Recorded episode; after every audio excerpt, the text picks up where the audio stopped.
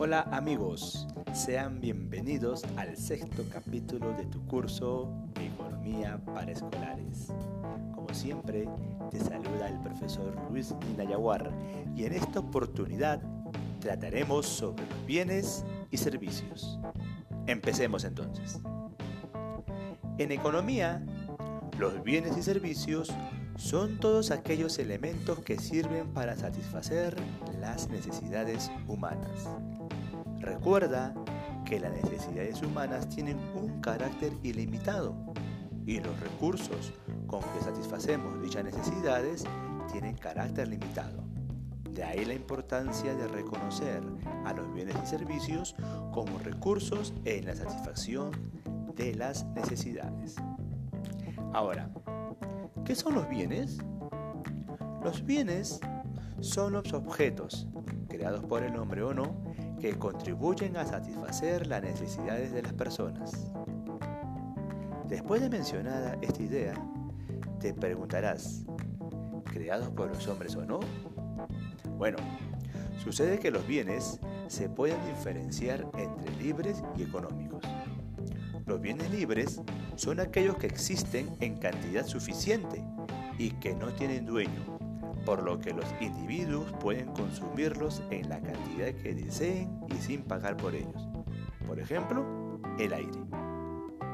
Sin embargo, los bienes económicos son escasos al compararlos con las necesidades que puedan satisfacer. Estos bienes se obtienen normalmente mediante el esfuerzo y tienen un precio. Además, es el resultado de un proceso productivo. Ahora bien, los bienes económicos pueden ser finales o intermedios. Los bienes económicos finales son aquellos que una vez producidos no tienen ninguna otra transformación y se utilizan en el estado en que se encuentran. Si ese bien va a estar destinado a satisfacer directamente las necesidades de la persona, como lo es un auto, una cocina o una lavadora, se le va a llamar bienes de consumo. Pero si ese bien servirá para producir otros bienes, como un tractor, maquinaria, herramientas, se le denominará bienes de capital. Los bienes económicos intermedios son aquellos que son sometidos a nuevas transformaciones para posteriormente elaborar un bien final. Son utilizados en los procesos productivos y reciben el nombre de insumos. Por ejemplo, el cuero o las telas que se emplean en la industria de la confección.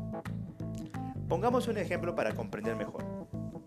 La papa, así es nuestra papita, la que consumes, ¿será un bien final, intermedio o de capital? Para responder primero, tienes que saber qué vas a hacer con la papa. Si te la vas a comer, es un bien final. Si la vas a usar como semilla para obtener más papa futuro, es un bien de capital. Y si la piensas usar para preparar una causa rellena, entonces es un bien intermedio. Ahora bien, ¿y qué son los servicios?